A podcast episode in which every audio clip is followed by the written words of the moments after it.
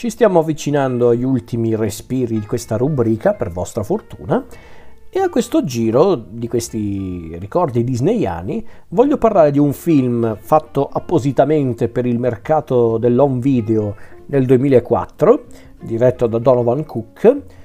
Questo film che vede peraltro riuniti dopo tanto tempo i tre protagonisti per eccellenza dei, dei prodotti disneyani, ovvero Topolino, Paperino e Pippo,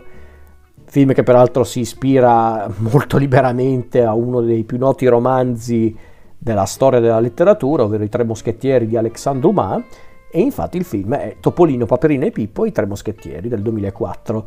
Questo film che appunto è una rielaborazione proprio disneyana del racconto dei Tre Moschettieri con tutti i protagonisti dei, dei cortometraggi o comunque dei prodotti tipici della Disney sin dai tempi di Walt Disney, quindi abbiamo Topolino, Paperino e Pippo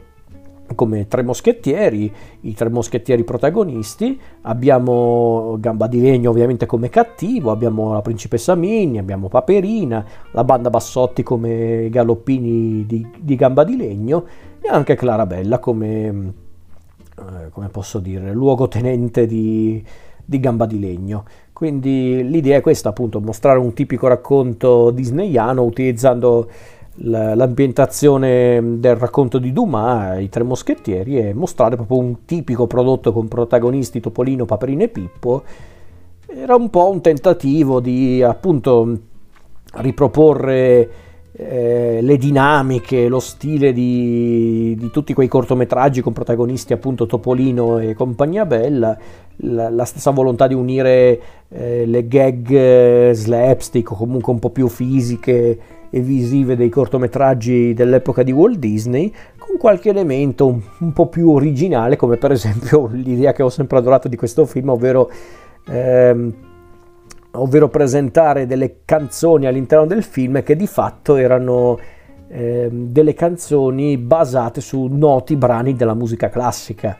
Eh, quindi abbiamo per esempio il numero musicale di Gamba di Legno, il numero musicale del cattivo, che è una rielaborazione del, del noto brano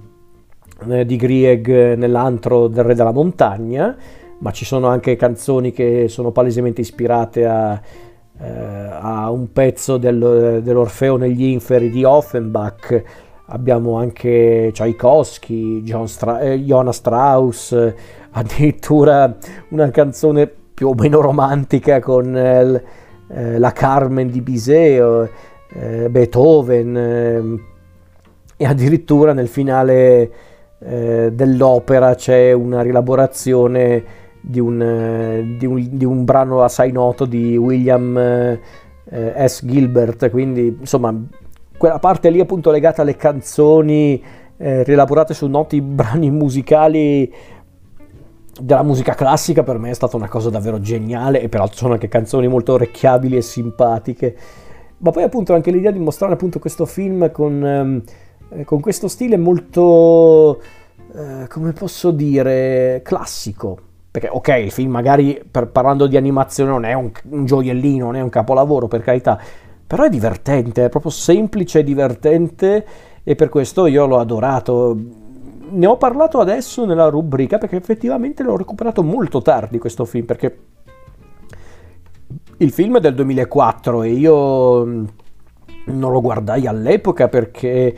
semplicemente non ebbi l'occasione, ma mi ricordavo che molti l'avevano eh, pubblicizzato questo film perché era il film in cui ritrovavamo i nostri eroi di nuovo insieme a, diri- a, a condividere un'avventura.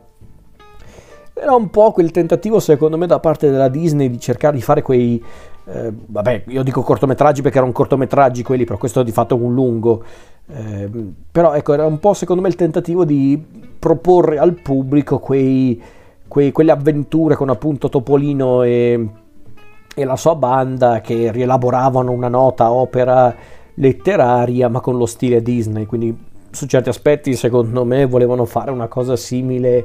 al canto di Natale con Zio Paperone protagonista, eh, oppure al Principe il Povero con eh, Topolino protagonista, quindi già questo mi, mi divertiva come,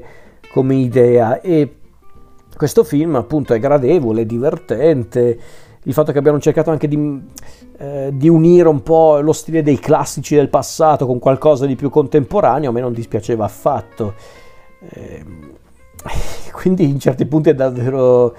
eh, molto divertente, molto anche genuino come film, che è una cosa che ormai io non vedo più alla Disney, specialmente se ci pensate, quest'anno dovrebbe esserci teoricamente il centenario della, della, Disney, proprio della storia della Disney, perché non tanto per quando hanno iniziato a fare i film, i, lungometraggi, ma proprio credo che sia più o meno il centenario di Topolino in realtà, più che della Disney stessa. E mi sembra assurdo che non abbiano voluto proporre nulla al pubblico, magari al cinema, inerente a Topolino, un film, qualcosa del genere. Forse l'hanno fatto per carità, ma io non ho visto onestamente t- tanta pubblicità al riguardo. Un po' è triste se ci pensate. Questo ti fa anche capire quanto la Disney sia proprio cambiata in peggio, secondo me, come la Disney da casa di produzione nota per, per essere appunto quella che distribuiva tanti grandi film. Eh, d'animazione era proprio la creme della creme per quanto riguarda i film animati, i cartoni animati, vederla adesso diventata semplicemente, una, semplicemente per modo di dire un'azienda potente che vuole far soldi, che per carità non è che la Disney non era un'azienda anni fa, per carità, ma non in maniera così smaccata e soprattutto era comunque un'azienda che comunque cercava di portare un po' di qualità o quantomeno un po' d'arte Adesso non più, ragazzi. Ripeto, non vorrei darvi l'impressione di essere un vecchio, uno di quelli che diceva, eh, uno di quelli che dice che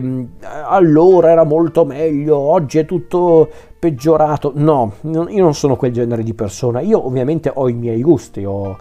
le mie preferenze e vi dico come la penso. Io onestamente non apprezzo la Disney attuale perché la Disney ha distrutto proprio la sua stessa poetica, secondo me. Poi possono cambiare, per carità, con tutti i cambiamenti che stanno avvenendo in questo mondo solo negli ultimi anni, non è da escludere. Come non è da escludere che per esempio la Disney possa fallire prima o poi, ragazzi. Non lo dico perché io me lo auguro, assolutamente no, perché in questi casi i primi a rimetterci ovviamente sono tante persone che perdono il lavoro, quindi no, assolutamente. Io non augurerei una roba del genere neanche al mio peggior nemico. Però bisogna anche dimenticare eh, che nessuno è indistruttibile? Secondo me no, infatti la Disney, secondo me, succederà questo alla Disney, ovvero che a un certo punto continuerà a fare queste cose in maniera, eh, come posso dire, poco... Eh, poco pens- cioè, continueranno a fare queste cose senza pensarci troppo e il risultato sarà che appunto o non faranno più nulla per il cinema, il che considerata la qualità attuale dei film non è necessariamente un male, va bene, cioè, se dovete fare le robe fatte così, mandatele direttamente in streaming che fate un favore al mondo e al cinema stesso, però sarebbe un peccato perché comunque